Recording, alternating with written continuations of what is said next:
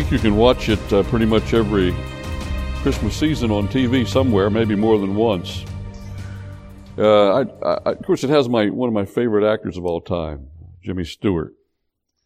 Uh, I love anything Jimmy Stewart is in. You'll remember, I'm sure, the plot of the story begins with angels in heaven discussing the plight of George Bailey and deciding to send an angel down to give him some, some assistance. Now, I'm not vouching for the biblical accuracy of the film, but it does illustrate something important. Uh, anyway, George Bailey, who runs the local savings and loan in Bedford Falls, is about to jump off a bridge because, well, it's the only way he can see to save the the bank, the family, all the rest. In fact, uh, he is determined at this point in life that he's worth more dead uh, than he is alive because he does have a life insurance policy, but that's that's about it. And uh, of course, Clarence the angel sent down to show him what his life could have been, but wasn't, because he thinks he's a complete failure, that everything has went wrong, and all was lost. Clarence has to remind him of the time that he saved his younger brother from drowning when they were young men, and of the time he spared the local pharmacist a mistake which would have maybe taken someone's life in the prescription. How he saved his father's business, the local savings loan, when his father died just on the eve of his departing to go to college, and he had to stay and take over and run the business. The bank uh, was saved, just like the lives that George had saved. And then when he met Mary and they got married and they had saved money and planned on a honeymoon trip, they had to spend the money again to save the bank because there was a run on the bank at the time. George went on to provide affordable housing for hundreds in the community. Done a lot of these great things and had to be reminded of it by the angel as the angel showed him what, what it would have been if, what could have been if none of these things would have happened. Of course, the worst thing that had just happened was his uncle had lost a huge sum of money uh, on his way to deposit it. Bank examiners were coming. He figured he was going to be put in jail. And he's on the bridge when Clarence shows up and shows him what life could have been, how life, how bad life would have been for many others, but it had not been for his life. And so, I think that's a great illustration because we all, at some point in time, doubt the value of our existence. We may have had plans that never came together, like George, who never got to travel and see the world. Always tied down to the savings and loan. We may have had aspirations and dreams which never happened. We may look upon our life as a failure, as a waste somehow, because we don't see the hand of God. And we should always see the hand of God. The Holy Spirit will help us do that. We don't need an angel, by the way. Well, angels are still there to help us, but uh, we don't see them like George did. But uh, we need to be reminded that God doesn't make mistakes. We make mistakes, but God's bigger than our mistakes. We fail, but God takes our failures and weaves his perfect will. We discussed the will of God last two weeks from Acts chapter 17. And that kind of looks at the broad landscape of the world, the saved world, the unsaved world, the nations of the world, the history, geography, and all the rest. And I want to take basically the same outline, although I've reworded the main points make it a little more personal. It's basically the same five points we looked at the last two weeks. But we're going to try to narrow it down to see how it is that God is in control of our lives down on the individual level. And we're going to do that by looking at the Christmas story, and in particular, Mary and Joseph, and how God was in control of everything that happened in regard to that whole narrative that we read in Luke and Matthew. Remember the 500 piece puzzle. Sometimes we look at it and it's a mess. It's all we can see. Kind of like George Bailey was looking at it. But sooner or later, God finishes the puzzle. The beautiful picture and the perfect will of God emerges. By the way, I'll say thank you to the thoughtful couple that gave me a puzzle for Christmas.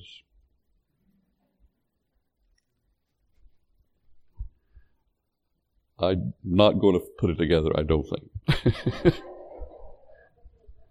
I think that was a, a little joke, but well taken. I probably need to put it together. So let's look at God's will. That should say part three, by the way. I failed to change that number. Let's take a look at the sovereign will of God, which is unrevealed in advance, observable only in retrospect. If we are wise enough and spiritual enough to see it and discern it.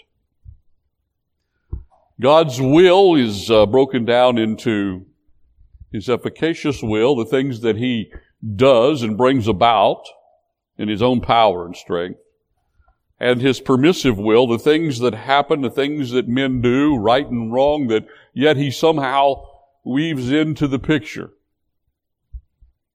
so that his will is accomplished. But the point is the same point we've been making, only on a personal level, that God does put the puzzle together, the picture does emerge, and unlike George Bailey, we don't have to stand on a bridge thinking our life is of no value.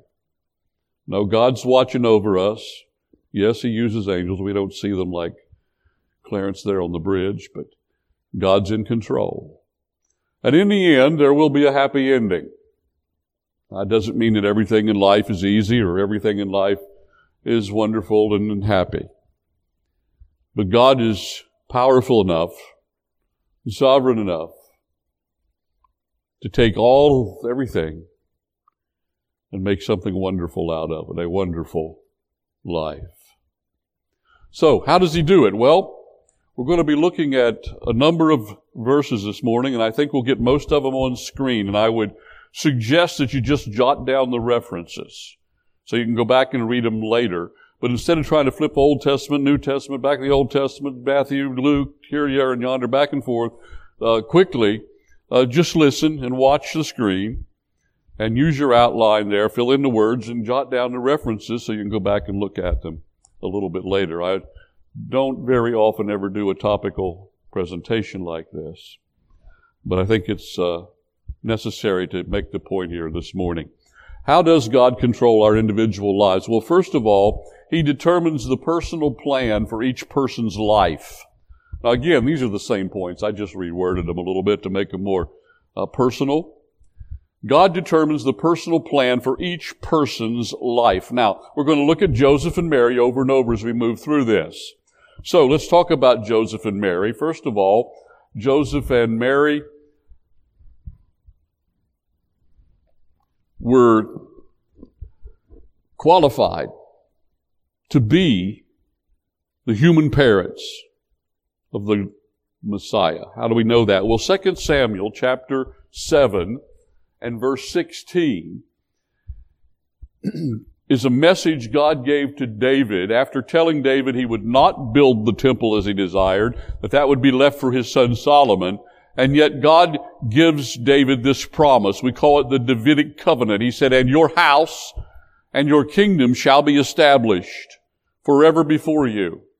Your throne shall be established forever. His throne and his house. His house meaning his descendants. that David would have a descendant sitting upon the throne of Israel forever. Now that can and only will be fulfilled in the Lord Jesus Christ, the Son of David, the, the Messiah, the Christ, the anointed one. And that will occur in eternity future. But Jesus, the man, he's already God, he's fully and completely God, never gives that up, although he sets aside the independent exercise of his deity while on earth. He takes on human flesh through the virgin birth of Mary. So Mary had to be in the genealogy or the line of David, and she was, according to chapter 3 of Luke in verse 31. Uh, she descended through the son named Nathan, who was another son of David and Bathsheba. Joseph, on the other hand, according to Matthew chapter 1, he, his line went through Solomon. The problem is Solomon's line was cut off with the last king in Judea, Jeconiah, who, who it was prophesied that he would have no descendants set on the throne. So, but that's no problem because Joseph was not the real father. He's only the adoptive father. Mary, on the other hand, is definitely in the line of Christ. But yet, legally, as they say, since he was the adoptive father, Joseph was too. Now, Mary was chosen to bear the Christ child. And Joseph was chosen to be the human father. We see this, first of all, in Luke chapter 1 in verses 31 to 33, where we read, And behold, this is the angel speaking to Mary, and behold, you will conceive in your womb and bring forth a son, and shall call his name Jesus. He will be great, and he will be called the Son of the Highest, and the Lord God will give him the throne of his father David. There's the fulfillment of the 2 Samuel 7:16 covenant. And then verse 33, and he will reign over the house of Jacob forever, and of his kingdom there will be no end. What an honor for Mary to be chosen to be the human mother of the second person of the Godhead. It is said that almost all the young women in that day aspired to be the one. But Mary was chosen to be the one. Joseph, according to Matthew chapter 1 and verse 18, was chosen as well. Here's the message from God to him. Now the birth of Jesus was as follows. After his mother, Mary, was betrothed to Joseph, before they came together, she was found with child of the Holy Spirit. I think we got verse 19, right? Sorry. I got verse 19. Uh, somewhere. we'll, we'll skip on. I think I lost one there on him. But Joseph was chosen, as you can see here. Uh, Joseph, her husband. So uh, he, had a part to play in the whole thing. Now, not only were they qualified by their birth and by their family connection to David, but they were also people that were uniquely qualified by character to bring about what God intended. Now, Mary was uniquely qualified in two ways. First of all, Mary was a great student of the Word of God. If you read what's called Mary's Magnificat in Luke 1 verses 39 to 55, you'll note there she has an absolute dead on understanding of the Old Testament and the Word of God. And as she uh, pours out her praise to God there as a result of being chosen, you can see that. But especially in Luke chapter 1 verse 38, we see that she was a very, very humble individual. After receiving the news that she would be the mother of the Christ child, then Mary said, Behold, the maidservant of the Lord, let it be to me according to your word. And the angel departed from her. Now Mary could have said, this is really not convenient. I'm only betrothed. I'm not married yet. What's people going to think? This is going to cause all kinds of problems. No, Mary said, Look, behold, I am your servant, Lord. Be it to me according to your word. This is probably her most outstanding characteristic and what it took for her to do what God called upon her to do. Joseph too was exceptional in his character. We see this twice. First of all, in Matthew 1, uh, verse 19, and there's the one I was looking for earlier. I had it a little out of place. Uh, then Joseph, her husband, being a just man and not wanting to make her a public example, was minded to put her away secretly. In other words, he wanted to divorce her. Now, betrothal in those days was legally binding and is roughly equivalent to our modern day concept of engagement. Uh, they were considered uh, legally bound together. So uh, a woman who was found to be with child at you know at this point that's that's a huge problem with the law and uh, unfaithfulness was even uh, punishable by stoning, according to the Old Testament law. Uh, but Joseph, he, he's a righteous man. He says he's a just man. He believed in the law, but he was also a merciful man. And he just wanted to, to do it this way so she wasn't harmed and, and everything is said and done.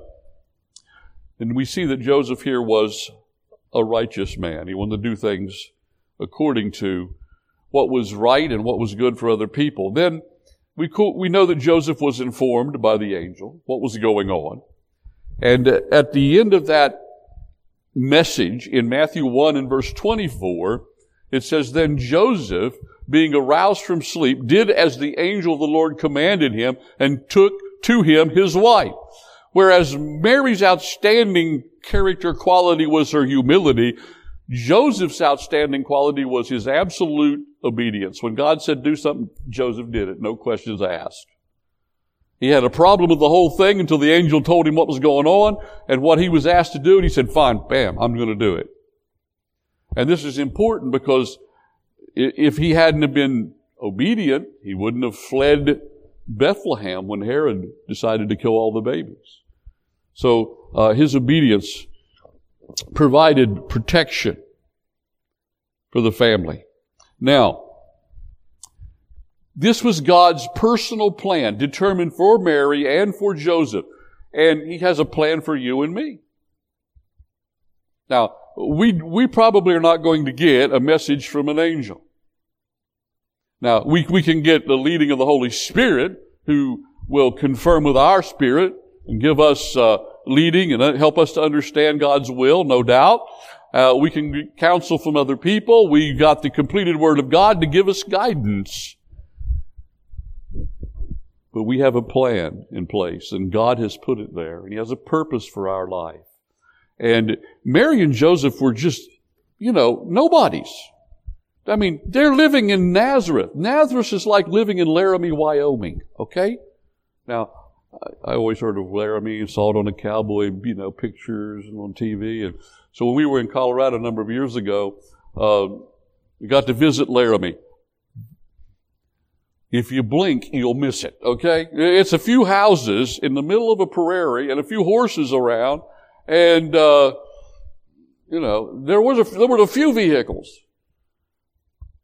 It was like, I'm thinking, this has got to be, you know, the last refuge of any place in America. Well, that was Nazareth in those days. It was the frontier. Mary and Joseph are nobodies in Nazareth. They don't, they don't have anything. When they get married, when, when Jesus is born and they go to dedicate him on the eighth day, they have to give two turtle doves instead of a lamb, which was allowed by the law. But it shows they didn't have the money. They didn't have the resources to give a lamb. Yet God had a purpose. Everybody's life impacts other people's life. Just like George Bailey's did in the movie, it is so in real life. God determines the plan for each person's life. And then number two, God determines the chronological limit of every person's life. How long we'll live. Now, uh, let's take Mary and Joseph again. For example, Mary would have been a very young woman. She would have been in her teens as the custom was in those days when she was betrothed. Uh, Joseph was a little older, maybe several years older. We don't know.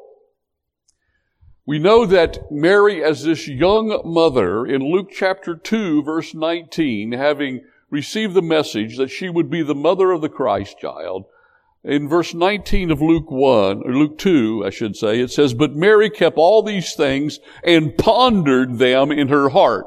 Now the word pondered in the Greek only occurs here in this verse in the New Testament, and it means to think about something and come to a conclusion about it and an understanding of it.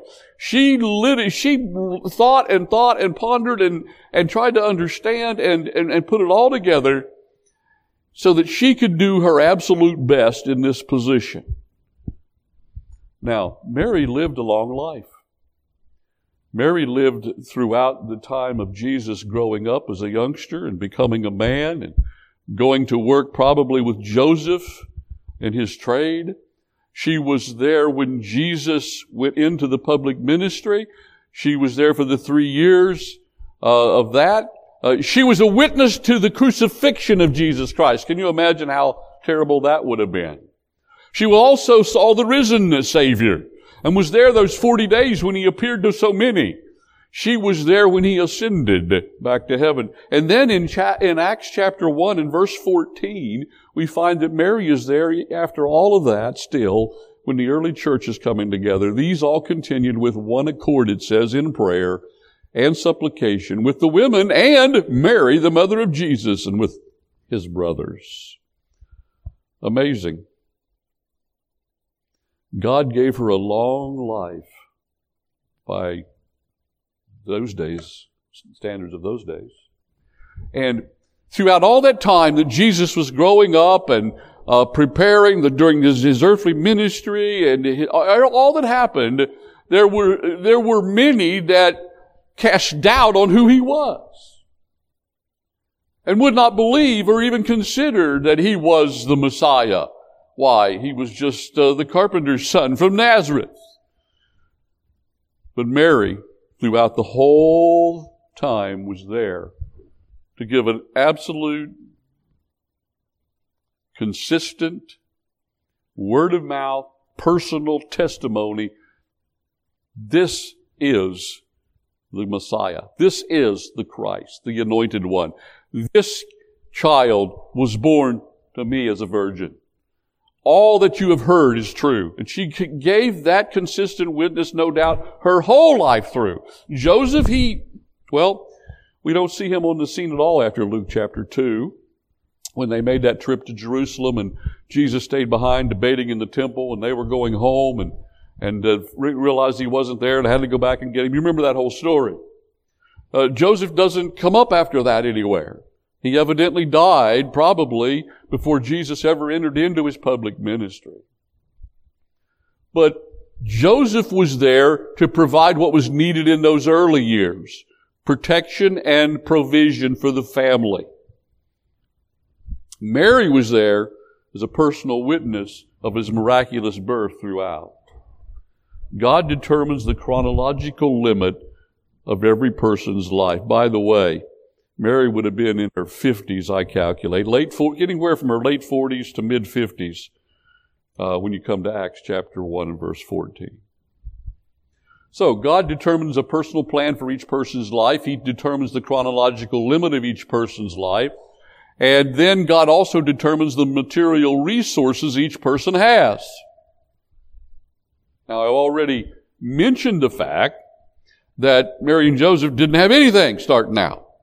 Luke chapter 2 verse 24, where they present the two turtle doves, the law from Leviticus 12:8 said two turtle doves or two young pigeons if you did not have a lamb for those that were poor. That's what they presented. They didn't have anything starting out as a young married couple, and that's uh, probably true of many, many of us, and uh, and uh, many down through the years. Pretty typical. Now, in Mark chapter 6 and verse 3, we have a statement being made uh, by those who did not believe that Jesus was the Christ, and they say this, Is this not the carpenter, the son of Mary, the brother of James, Joseph, Judas, and Simon? And are not his sisters here with us? So they were offended at him. They said, well, he's nothing. He grew up here. He's just like one of us. And, and really for 30 years about, he didn't do anything or say anything that would have conflicted with what they were saying. Not until this point. And then when he does uh, present himself as the Messiah, he's not accepted by those in his own hometown. But look at this. It says, Is this not the carpenter, the son of Mary? Uh, the father would pass down his trade to his son in those days, normal, especially the firstborn son.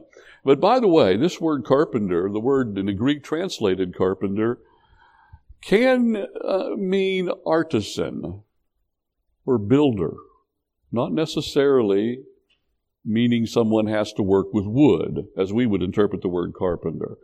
Uh, I've read where houses in those days were mainly constructed out of stone. He could have been a stone-mason.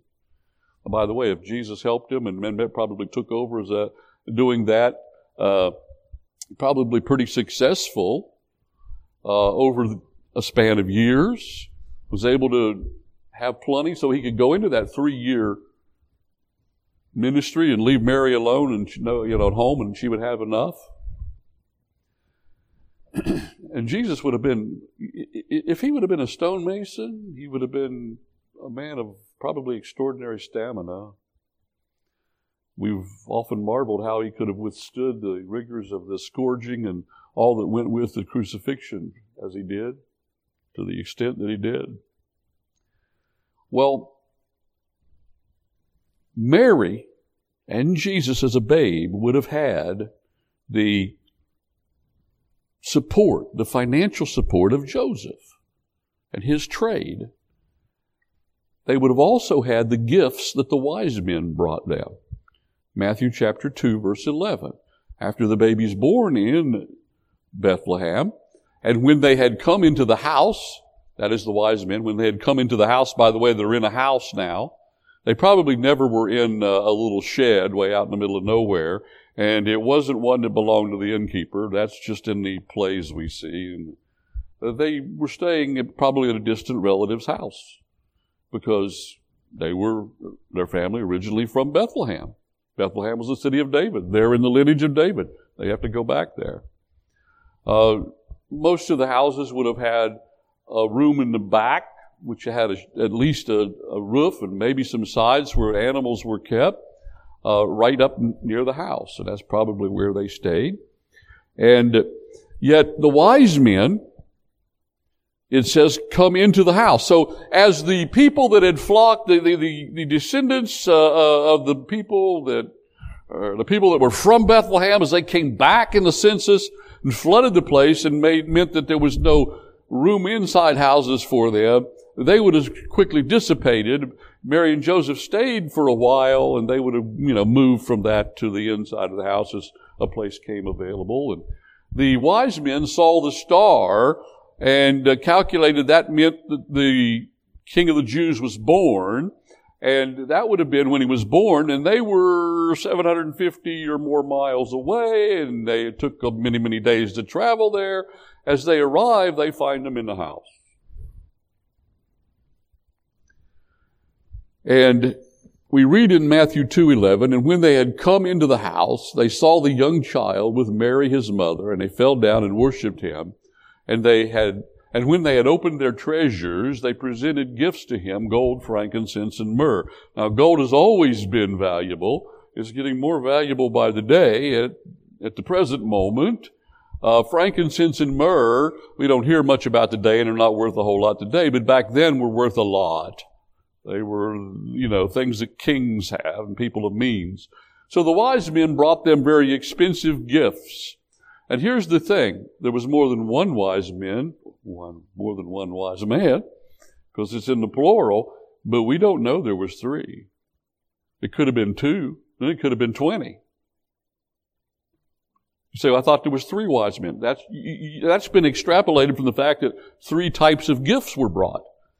But 10 or 15 or 20 wise men could have brought each one those three types of gifts. Or over the expanse of how many ever it was, that, that was the types of gifts, the three types that came. So they could have been taken care of very well as they had to travel to Egypt. By the way, Joseph leaving his trade up in Nazareth, we find it hard to get started again in Bethlehem for the short time they were there, and certainly it would be difficult in Egypt. So the resources, everything that was needed, every step along the way, God provided. So God determines a personal plan for each person's life, the chronological limit for each person's life, the material resources each person has, and the historical setting of each person's life. The historical setting. The time period. The moment in history. The age in which a person is born makes a huge difference. Now, both Joseph and Mary lived within the confines of Daniel's 70 weeks prophecy. We see in Daniel 9 in verse 24, 70 weeks are determined for your people, Daniel was told.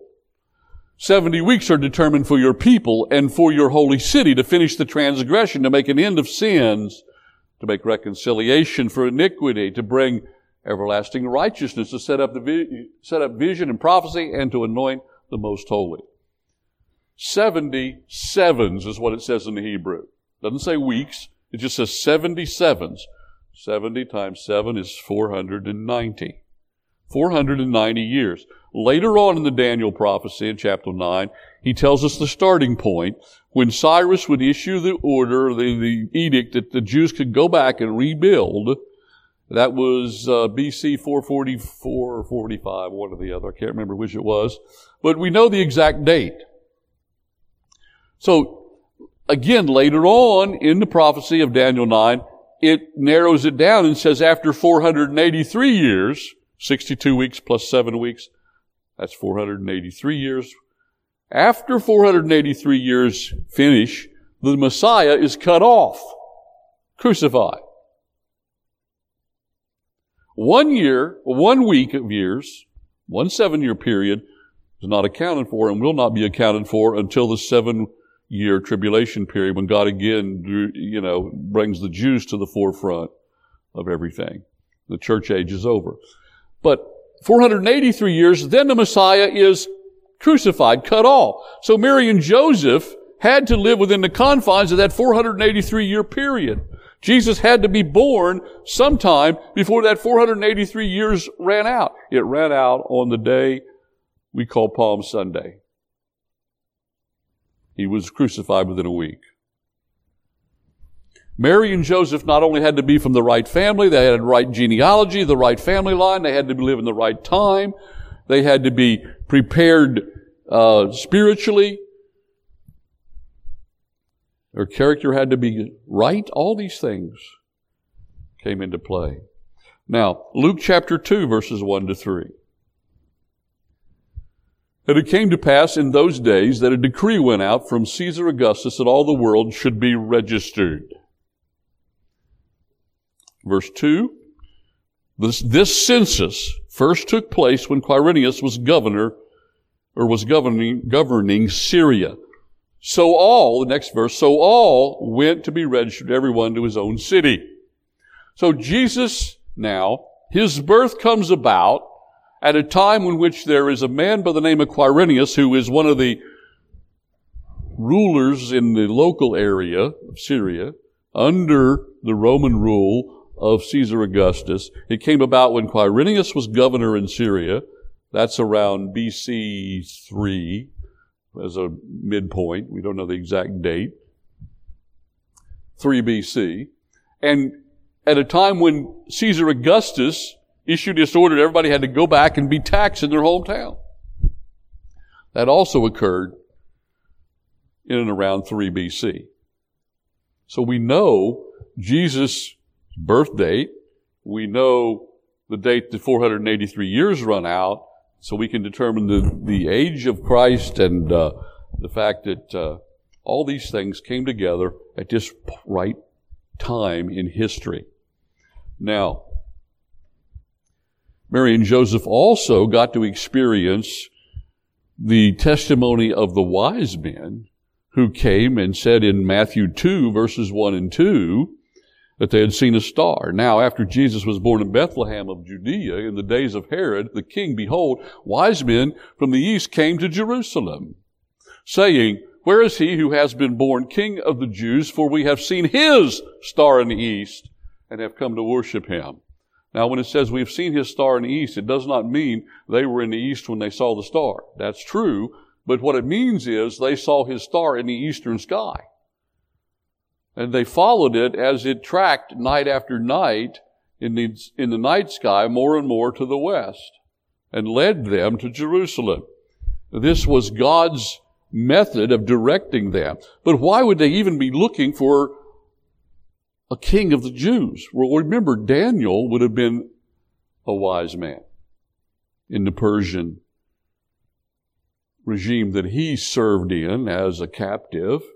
He rose up to be counselor for Nebuchadnezzar and, and then King Cyrus and all the rest. So, no doubt, Daniel's prophecy, again, of the 70 weeks was known and some, and, and communicated to that class of people over there, and there were some still looking for it at the right time, 483 years later. So Joseph and Mary realized that we are brought about at this point in time in history to do something right now that needs to be done. The historical setting of every person's life makes a difference. Now let's move on to the fifth one. God also determines the geographical bounds of each person's life. Again, Mary and Joseph. Uh, if you go to Luke 126, now in the sixth month, now that's the sixth month of Elizabeth's pregnancy, the mother of John the Baptist, referring back to a previous verse. Now in the sixth month, the angel Gabriel was sent by God to the city, to a city of Galilee named Nazareth, to a virgin betrothed to a man whose name was Joseph of the house of David. The virgin's name was Mary. So, both Mary and Joseph are in Nazareth. Yeah. Out on the frontier. They're not in Bethlehem. And they may not even be aware of the prophecy from Micah chapter 5 and verse uh, 2. It says that he will be born in uh, Bethlehem. Yeah, Micah 5 2. But you, Bethlehem, Ephrathah, Though you are little among the thousands of Judah, yet out of you shall come forth to me the one to be ruler in Israel, whose goings forth are from of old, from everlasting. I don't know that Joseph and Mary knew about it. God could have said, Joseph, take your family to Bethlehem. He didn't.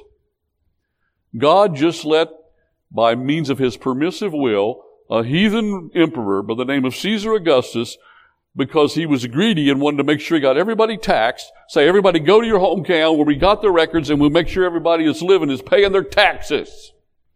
Kind of, kind of like the way politicians operate today. That's the thing that they, they seem to care about the most.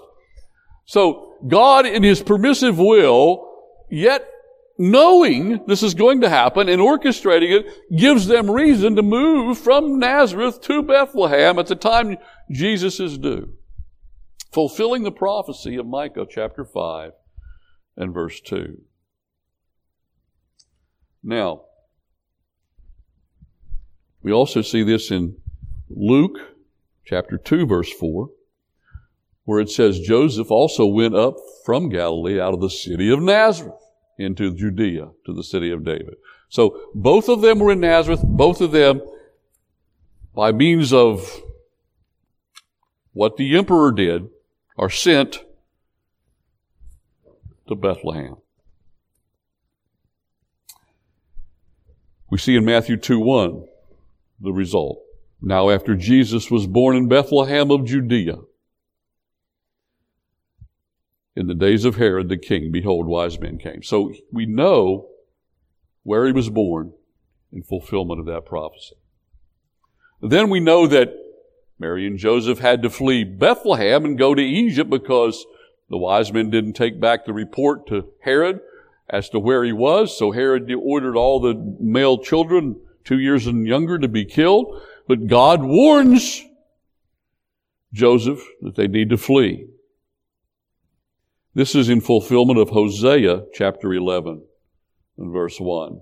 When Israel was a child, I loved him, and out of Egypt I called my son. God's moving about the pieces on the chessboard of this world perfectly.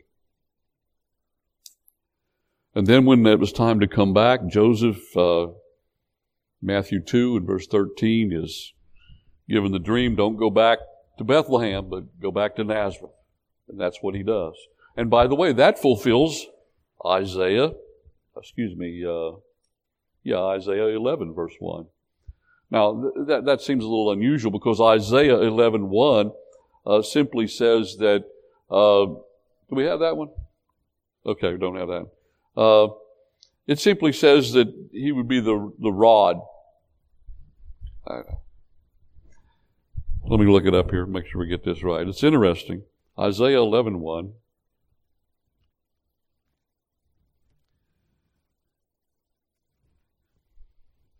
All right, here we go. Isaiah chapter 11, verse 1 says, There shall come forth a rod from the stem of Jesse, and a branch shall grow out of his roots. Now, Jesse's the father of David. A rod from the stem of Jesse, that's David. But the Hebrew word for rod is the same root word as the name of the city, Nazareth. And that fulfills that, that part of the prophecy mentioned uh, in Matthew that says that he shall be called a Nazarene. Now, geographically, all these things come into place. My wife reminded me of something last night. and this is just a, a, simple illustration because every one of us have these kind of things. We, if we think about it, we could talk about. But 26 years ago, I was walking our dog, a little dachshund. I was walking the dog out in our little subdivision, and a car pulled up. Inside that car was Greg and Debbie Hodge and their family. Greg had just taken a job in the area. He was moving. They were looking for a house and looking for a place to stay. And they were concerned about, uh, they wanted to put their kids in a Christian school, so they said, is there a Christian school around here? And I said, Yes, my daughter attends a Christian school. Told them where it was and name of it and all the rest. Answered other questions they had. Well, they end up moving three doors down. They've been in Fellowship Baptist Church for 26 years and blessed many with their musical ability, and Chrissy and Greg and, and Debbie and the rest of the family as well. Uh, was it a coincidence that I was walking my dog that day, at that moment in time? No, it wasn't any coincidence. Geographically, God was just moving them where He wanted them. He'd moved me into that house for that matter. When we first came to North Carolina, we had one day to find a house. One day, that's all I had. We spent one night in the area. Drove down, spent the night, had to find a house and get back home. I, I was a pastor. I, had, I didn't, I'd used all my vacation. I had to do what I had to do. And God put me in a house two miles from here, three doors down where Greg and Debbie ended up. Those things don't happen by accident. So God determines a personal plan for each person's life, the chronological limit of each person's life, the material resources we have, which affects our life, the historical setting of our life, and the geographical bounds. Here's another little anecdote I want to share with you in conclusion. A little silver-haired lady, silver-haired lady called her neighbor up one day and she said, please come over here and help me. I have a killer jigsaw puzzle and I can't figure out how to get started. The neighbor said, Well, what's it supposed to look like when it's finished? She said, Well, according to the picture on the box, it's a rooster. Her neighbor goes over. She lets him in, shows him the puzzle pieces all spread out on the table. He studies the pieces for a moment, looks at the box, and he turns to her and says, First of all, no matter what we do, we're not going to be able to assemble these pieces into anything resembling a rooster. Then he takes her by the hand and says this. Secondly, I want you to relax. Let's have a nice cup of tea. And then he said with a deep sigh, let's put all the cornflakes back in the box.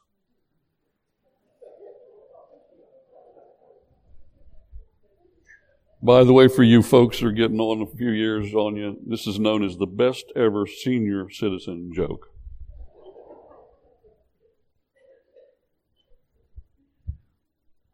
But it illustrates what I'm trying to be saying. You know, we, we look at our life and, and, and, and it might as well be cornflakes.